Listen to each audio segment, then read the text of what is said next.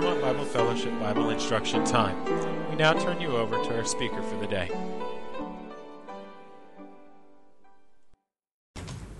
Scripture reading is from 2 Corinthians chapter 8, verses 1 through 15.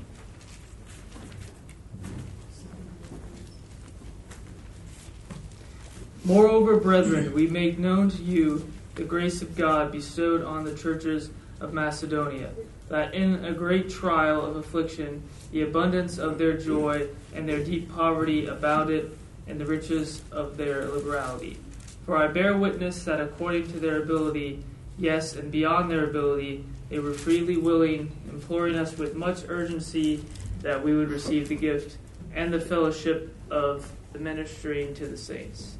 And not only as we had hoped, but they first gave themselves to the Lord and then to us by the will of God.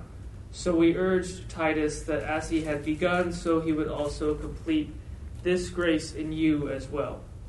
But as you abound in everything, in faith, in speech, in knowledge, in all diligence, and in your love for us, see that you abound in this grace also. I speak not by commandment, but I am testing the sincerity of your love by the diligence of others. For you know the grace of our Lord Jesus Christ, that though he was rich, yet for your sakes he became poor, that you, through his poverty, might become rich. And in this I give advice. It is to your advantage not only to be doing what you began and were desiring to do a year ago, but now you also must complete the doing of it that as there was a readiness to desire it, so there also may be a completion out of what you have. For if there is first a willing mind, it is accepted according to what one has, and not according to what he does not have. For I do not mean that others should be eased and you burdened, but by an, equal, by an equality that now at this time your abundance may supply their lack, that their abundance also may supply your lack, that there may be equality. As it is written, he who gathered much had nothing left over, and he who gathered little had no lack. We're happy to have our brother Gary McBride, at this time we're going to turn the remainder of our Bible instruction time over to him. Brother Gary, please. Thank you, Billy. Let's turn back to 2 Corinthians chapter 8. As we've been working uh, through 2 Corinthians, uh, we're jumping ahead to these two chapters, uh, 8 and 9. And part of it is this is why uh, Paul was writing to these, uh, these people. There was a, several reasons uh, for his, uh, his writing uh, here. He, of course, uh, is explaining why he didn't come right away. He tells them why he delayed his, his coming to them. He wanted them to work things out and things to be right and ready for his coming to them. But another reason he wrote is found in these two chapters, and that is these people had promised uh, to collect uh, an offering for uh, the saints who were suffering in, in uh, Israel, and Judea. And so they'd made that promise the previous year, and now Paul wasn't sure that they're going to follow through. He didn't know if they would, uh, they would be true to their, their word. And so he's writing here to, to encourage them to follow uh, through. But in doing that, he talks about giving, and he talks about uh, some wonderful principles in terms of, of, uh, of giving. And so uh, it's a, a great uh, passage from a practical point of view that uh, we can look at and say, okay, here are some lessons we can learn. There's sort of a progression through it. He starts with what Ty read of some examples. And these, perhaps two examples we can think of of of the Macedonians and then the example of the Lord Jesus Christ himself. And so it seems, based on what he says later in the chapter, that there's a possibility that several of the people from Macedonia may accompany him to Corinth. And he said that's going to be really embarrassing if they've given and I've told them you've promised to give and we come and you aren't ready. There's no response. So he said that's going to be an embarrassing thing. So he says, I've boasted, I've told them, what you're going to do, so I hope you're going to follow through. But he gives us this example in the first few verses about uh, the Macedonians, and it's a, a great example uh, of their of their sacrificial giving. And you notice, even as it was read to us, uh, some of the words there. In verse 2, they were in great affliction, a trial of affliction, uh, deep poverty, and yet there was joy and liberality. That is, they gave generously. And so we'd look at those things and say, well, that doesn't seem to, to fit together. But they gave uh, out of their out of what they didn't have, really. Uh, they gave out of uh, a heart, as he says at first, in verse uh, 5, they gave themselves first to the will of God, and then uh, they gave. So th- these people weren't well off, but they wanted to, uh, to give. And so Paul presents them as an example. They even, it says, they begged Paul to take. Uh, so it would seem that Paul didn't want to take their money, considering their situation but they begged them to take something for these suffering saints in another, another place. And so, tremendous example of, of sacrificial giving. It's not that they had it, but they wanted to, to give and to share in this work. Now, in this example as well, he uses the word grace a number of times, and you perhaps recognize that as it was read to us the word grace. And the thought is that uh, giving is an act of grace and it's a work of grace. And so, you know, we talk about what the flesh does. And in the flesh, we can do all sorts of things. But Paul emphasizes through his writings that we want to be led and directed by the Spirit of God, motivated by God's love and ministered to by his grace. And so it talks about this grace, the grace of, of giving. And it's got to be a, a willing uh, a willingness to it. So he presents them as a wonderful example of sacrificial uh, giving. But then he also talks about the Lord Jesus Christ in verse 9.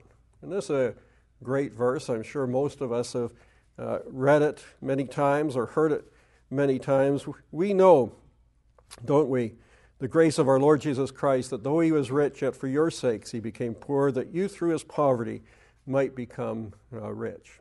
That's so true, isn't it?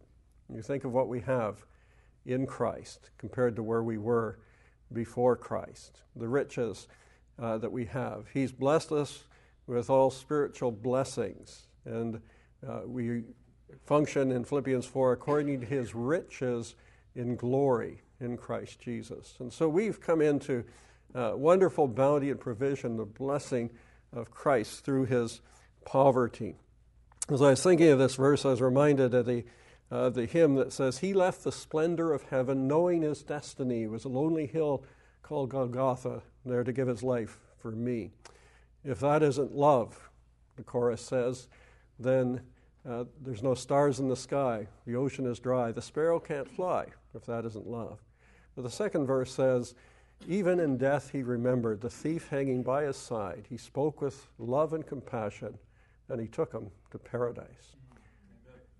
You think of the poverty of the Lord Jesus Christ. Hanging there on the cross, he has absolutely nothing of this world's goods, nothing of value. He who created all things, who is the Lord of glory, the creator of the universe, the sustainer of all things, there he's hanging on the cross, and they take his garments and they raffle them off. They gamble for them. Poverty, left nothing. When you think of the thief by his side, he spoke with love and compassion and took him to paradise. That morning, that thief was in a prison. That night, he was in paradise. What a transformation. That morning, he was a criminal. That night, he was a citizen of heaven. That morning, he was a sinner separated from God. That evening, he was a saint, part of the family of God. Through his poverty, that's true of all of us, we've been made rich. And so he presents the example of the Lord Jesus uh, Christ. Can we outgive him? No, never. Not at all. He gave his all so that we might be uh, rich. And so we are rich and enriched in Christ. And so he presents those examples as he's trying to stir up their, their minds. Now, Paul makes it clear that he's not just appealing to an emotional response. I think we all have seen or heard or experienced, perhaps even, uh, emotional responses or uh, uh, asking for giving, where people are uh, pleading and they're presenting pictures and cases uh, so that you would be moved uh, to give, uh, tugging on the heart, you know, the, your heartstrings, that type of, uh, type of thing. Uh, Paul's not doing that. He's presenting these examples, but he's, he's giving a very balanced approach. But he, he gives then, he goes into, in the next section from verse, from verse 8 down to the end of the chapter, he gives them an exhortation. And in this exhortation, there's some wonderful practical uh, lessons uh, for us. He talks about Titus in, in verse uh, 16. We can't take time to read all these uh, verses, but Titus had a care and a concern for them. Now, it wasn't expressed monetarily, but it was expressed in his, his actions, his care and concern uh, for them. And so uh, he talks about that as a motivation, our care and concern uh, for, for others. But he also talks about uh, what we might say is due diligence. And that's an important thing as well.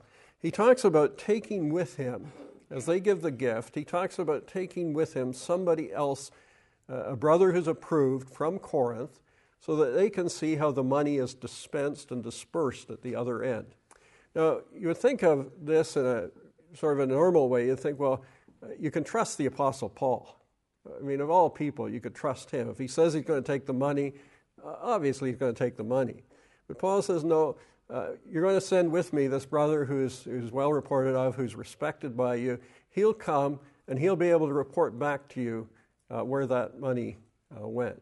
And there's a really important principle in our handling of the, the funds, what we might call the, for the Lord's work and the Lord's money, is the sense of due diligence and accountability. Uh, it's so important for sake of testimony and in case things go wrong. And there's so many examples in the evangelical world of people who have mishandled money because there is no accountability. Uh, James MacDonald, head of Harvest, uh, he was put out because of the way he handled money, a lack of accountability. Uh, back to Jimmy Bakker, there was many things, but one of them was his lack of accountability and the way uh, he used uh, money. Hillsong is having troubles because of uh, the way the money is spent.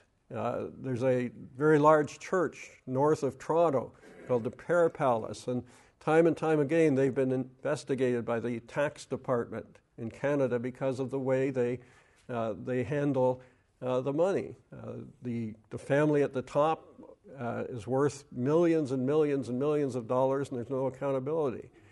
Nobody's checking up. And then finally, the tax department does an audit and say, Where's this money going? They found out that 80% of the income, and there's 3,000 people go there, is going to the family at the top and not going to charitable work. Well, if you're going to be a charity in Canada, a certain percentage has to go to uh, charitable uh, work. And so the lack of accountability is a, is a, a big thing. But he also exhorts them to carry through on what they, they promised. And so in verse, uh, verse 9, he gives that example, uh, of course, but uh, verse 8, he, he talks about the sincerity of your love. And so follow through. You said it, be sincere. Uh, verse 10, what you planned, uh, carry it, it, out. Verse 11, complete what you said you were going to, to do, and uh, do it rationally as well. And so there's exhortation there. Here's, here's what you said, here's what you should do, here's how you should plan and due diligence that you should take and take care uh, in these, these things. Now, as a matter of generosity, he says uh, in chapter, chapter 9, verses 1 to 5, he talks about how they should, how they should give. So I want to go back to Exodus 35 for a moment, because there's a, a principle there. Exodus 35. And this has to do with with the tabernacle and collecting material for the tabernacle.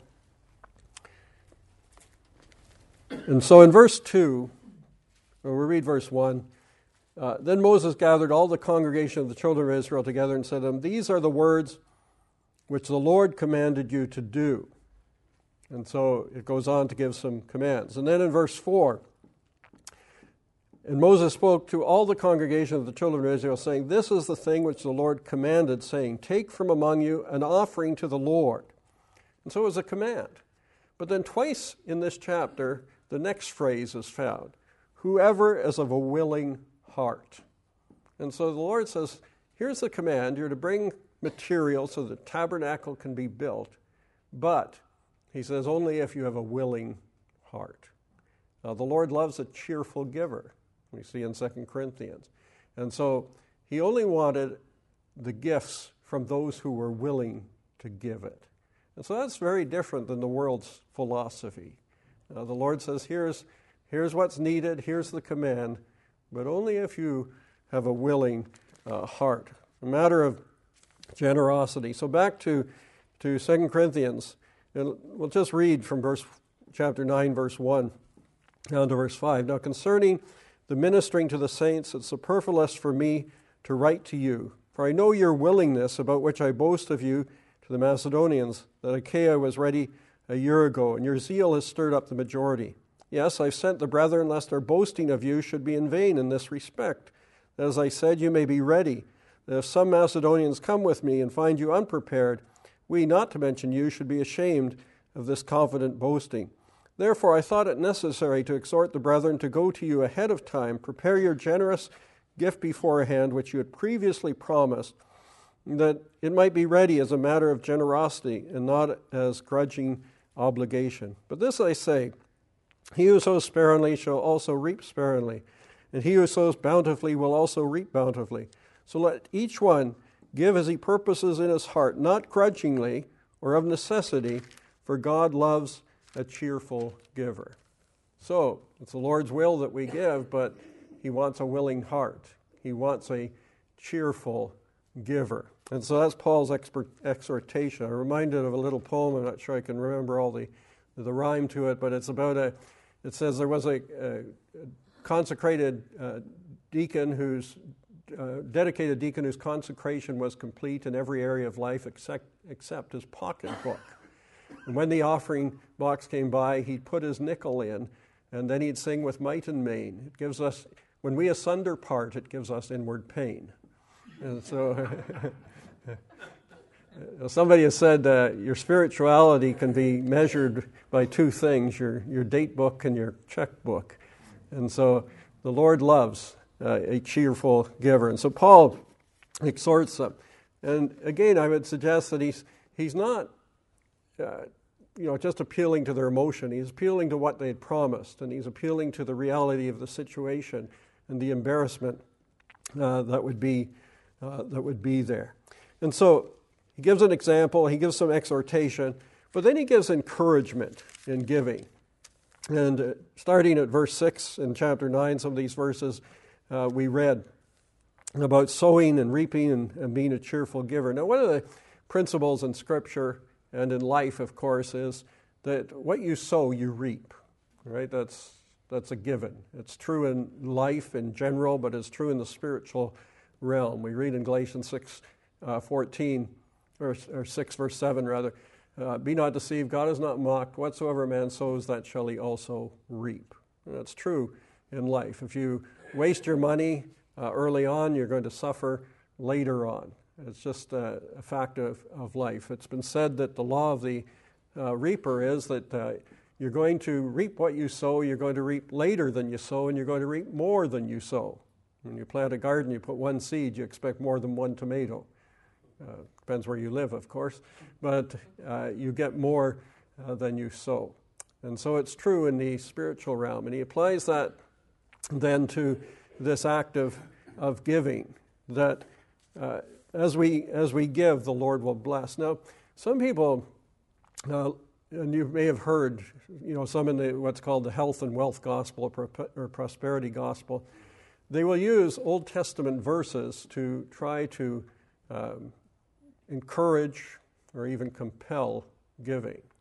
Uh, sometimes they'll talk about tithes. There are groups, uh, some of the cults, who will insist that people give a tenth of their income, and they'll even do an audit of your uh, income to make sure you're giving uh, a tenth. Now, we sometimes use the word tithe. A tithe is an Old Testament word. It literally means a tenth. It's never used in the New Testament in a positive uh, sense. We're never asked to bring a tithe. The New Testament talks about having fellowship. Paul says that uh, in Philippians chapter 4. He talks about sharing, about fellowship. Uh, here it's referred to as a gift. And so it's not a matter of a, of a tithe, it's a matter of what you, what you purpose in your heart. Now, one of the verses that I've heard used is from Malachi chapter 3, verse 10, that says, uh, Bring all the tithes into the storehouse, that there may be food in my house, and try me now with this, uh, says the Lord. I'll open for you the windows of heaven and pour out for you such a blessing that there will not be enough room to receive it. Well, that's to Israel. It's not to us. And God has never promised that if you, you know, if you put $100 in the offering, 300 will turn up in your bank account. Uh, there are people that say that, and you can hear it every week on television. If you, if you give financially, the Lord will prosper you financially. There's no such promise in the New Testament. Uh, the Lord doesn't say that we'll prosper ever financially or materially in the New Testament. For Israel, it was true. As they walked in obedience to the Lord, uh, the land would prosper, things would happen. But on the other hand, when they disobeyed, uh, the land experienced famine and they were put out of the land for 70 years. So in the Old Testament, this was true for them. If they put the Lord first, gave their tenth, then the Lord would bless them. Our blessings are not physical and material, they're spiritual. Uh, the Lord is working in us for uh, that reason. And so he tells them a number of things. He tells them to give cheerfully, but he also tells them to give purposefully, not a tithe, but purposefully. Let me suggest that as you go through life, what you give in a percentage basis may, may change. You're first married and you have uh, expenses and you have children to care for, uh, you may be more limited. When you get to the age of some of us, you may uh, have more opportunities uh, to give. You don't have the, well, you have grandchildren to buy for perhaps, but you don't have the same uh, type of expenses. And so, uh, you know, your house may be paid for and other things, and so you have more disposable income. So he says, give purposely. Uh, look at how the Lord has prospered you and give purposely out of that, not just a, a tenth. But he talks about giving liberally as well, being generous as we give. And again, the example of the Lord Jesus, he gave his all. And so we should give uh, generously as, as well. And then we should give gracefully as well. This is, uh, this is a grace. But going back to the idea of, of uh, sowing, um, the Bible calls us, tells us to use our money wisely. So I mentioned before Luke 16, verse 9, that when your money fails, you use your money for the gospel. When it fails, you will have friends who will receive you into everlasting habitations, receive you in heaven. So we use our money uh, for the Lord's work and it touches the lives and hearts of people, then uh, you may meet somebody in heaven who is thankful that you gave. You may never see them or know them here, but up there you will see them. Turn over to 1 Timothy chapter 6. Paul here is talking about a man or a woman of God and the marks of such a uh, such a person. And so in verse 17, 1 Timothy 6, verse 17, command those who are rich in this present age not to be haughty or proud, not to trust in uncertain riches, but in the living God who gives us richly all things to enjoy. Let them do good, that they may be rich in good works, ready to give, willing to share, storing up for themselves a good foundation for the time to come, that they may lay hold on eternal life. That's quite a list, isn't it, of what we're to do. So, those who are rich in this age, uh, he talks in, earlier in the chapter about the love of money being the root of all evil. And then here he talks about not trusting uh, in those riches, but in the living God, but to be willing uh, to do good, rich in good works, ready to share, willing to share, and in doing so, storing up a foundation, a good foundation in heaven, laying hold of eternal life. Now, twice in this chapter, he uses that phrase to lay hold of eternal life. Make it real here and now. Don't wait to heaven. Make eternal life real in your life here and now. And part of it is what we do with our, our finances. And so, willing to share. Uh, many of you perhaps know the name of George Mueller. George Mueller uh, ran orphanages in Bristol in, in England. And uh, at the height of it, I think there was 2,200 orphans in those, those homes. And obviously a lot of money passed through his hands, but it's said that uh, in today's terms, with inflation in view and everything that's happened, uh, about $8 million passed through his hands for the Lord's work. That's a lot of, a lot of money that went through his hands, but he dispersed it. He died with very little left behind uh, in his own personal account. It went to the, went to the Lord's uh, work. And so uh, he would tell us to be ready to, to share. And so that should be true of us as well. And so not only does he uh, give us exhortation, uh, but he gives us this encouragement as well that we should be ready to share. Now, one of the things the Lord has called us to do is good works. That's part of what the Christian life is. In fact, look at Titus. Uh, there's three times good works are mentioned in Titus. Titus chapter 2.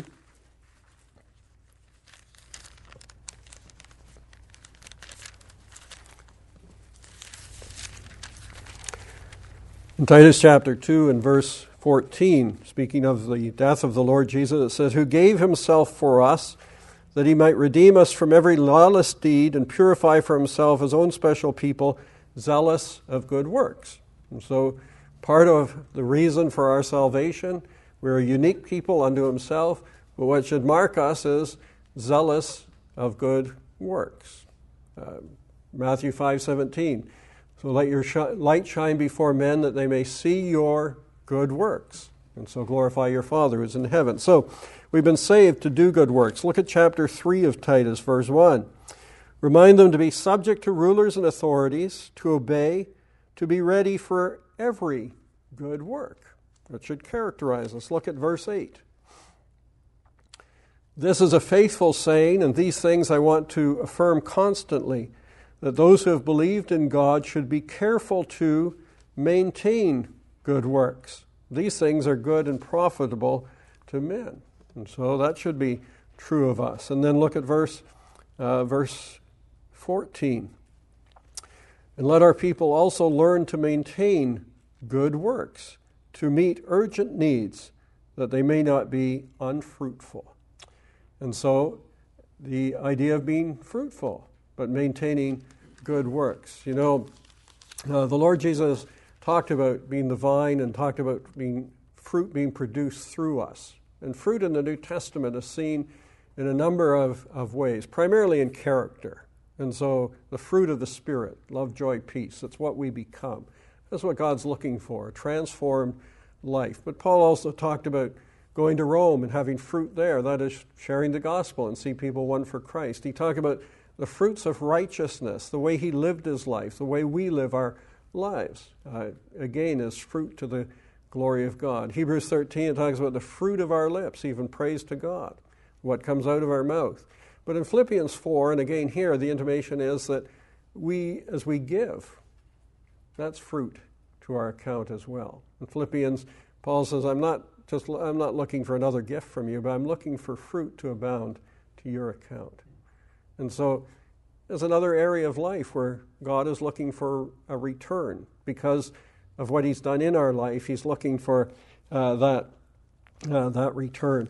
And so, good works as we give, it's part of what we are called uh, to do.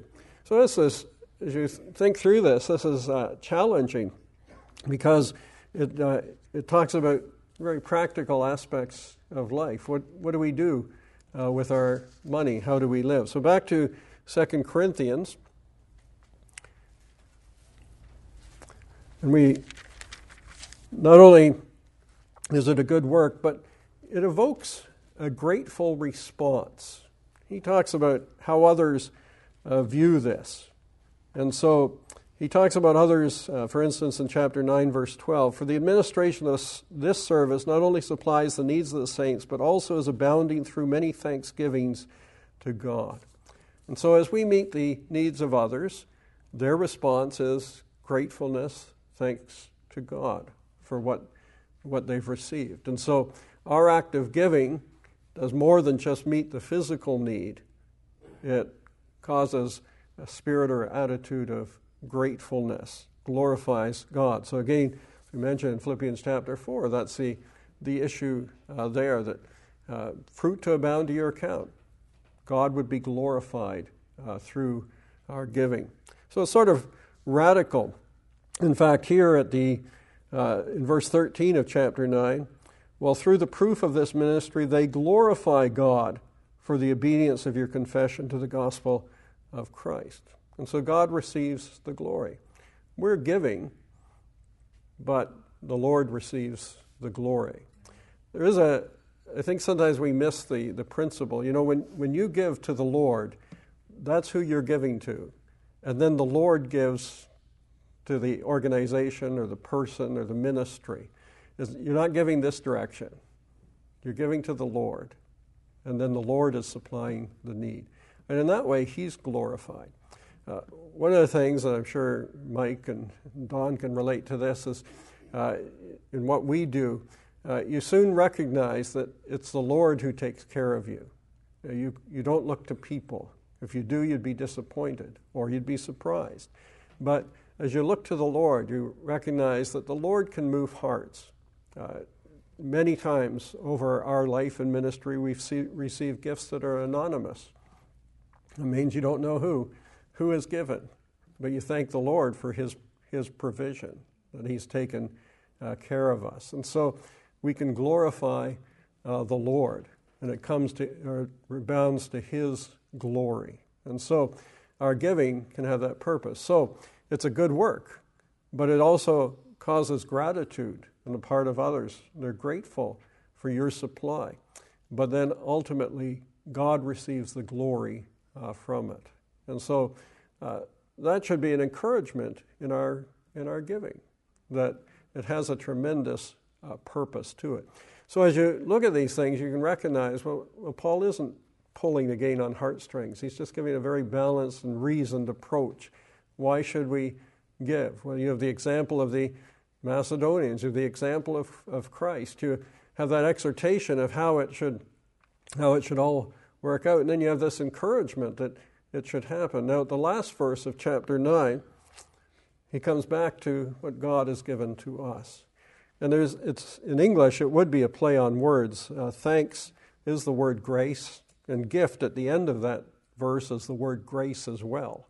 Uh, it wouldn't make much sense to us uh, in English to say uh, grace to God for his indescribable grace. And so the translators have put it this way Thanks be to God for his indescribable uh, gift. Uh, thanks, when we say thanks, sometimes we would say, let's say grace before we eat. That's to give thanks. And so we are to be thankful to God for his indescribable gift. And you think of the fact that he's given us more than, than we could ever give back to him. It's an indescribable gift. Just meditate on that word this week, his indescribable gift. And we say a lot about the Lord Jesus Christ at the Lord's Supper this morning. We said a lot about him, but there's far more than we could ever describe. It's an indescribable gift. Through his poverty, we've been made rich. And so, what a, what a blessing. So, as you think of this, and perhaps you might read these chapters this week and just uh, think of how practical Paul is in his presentation of giving and how important it is. It's, uh, it's not just a physical thing, but it really is a spiritual activity. And I hope you view it that, that way. So it's not just a matter of, I've got to do this. I mean, there are things we've got to do out of necessity. I think if we're part of a, uh, you know, a group, you look at the, the physical needs and you say, well, I'm, I'm one tenth of that or I'm one twentieth of that. I do have a responsibility, just in a physical sense. The place has got to have lights, it's got to function. Uh, here you have to have air conditioning now and again. Uh, so there is a, a practical sense, but beyond that, we should give because the Lord has prospered us. And we want to give purposely, and we want to give uh, for His glory. And we want to give in response to all that He's done for us. So it puts our giving, I think, on a different plane than what the world would look at and what many of the evangelical world would look at as well. That uh, it really is a ministry. It really is a good work that glorifies God. So I trust the Lord will just encourage you uh, with that. I'm not asking for funds, just explaining God's word uh, to us.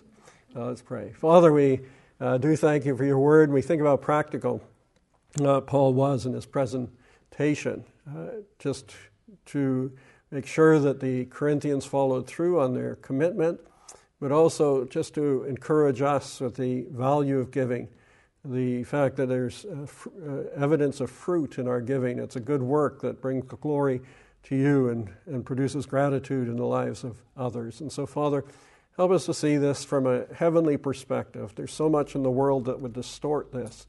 And Father, yet we want to uh, be obedient to your word. And so work in our hearts and lives to that end. We thank you again for this time together and for your goodness to us. We thank you for the indescribable gift, the person of the Lord Jesus Christ who gave himself for us, who loved us and gave himself for us. And so we thank you and praise you in his name. Amen.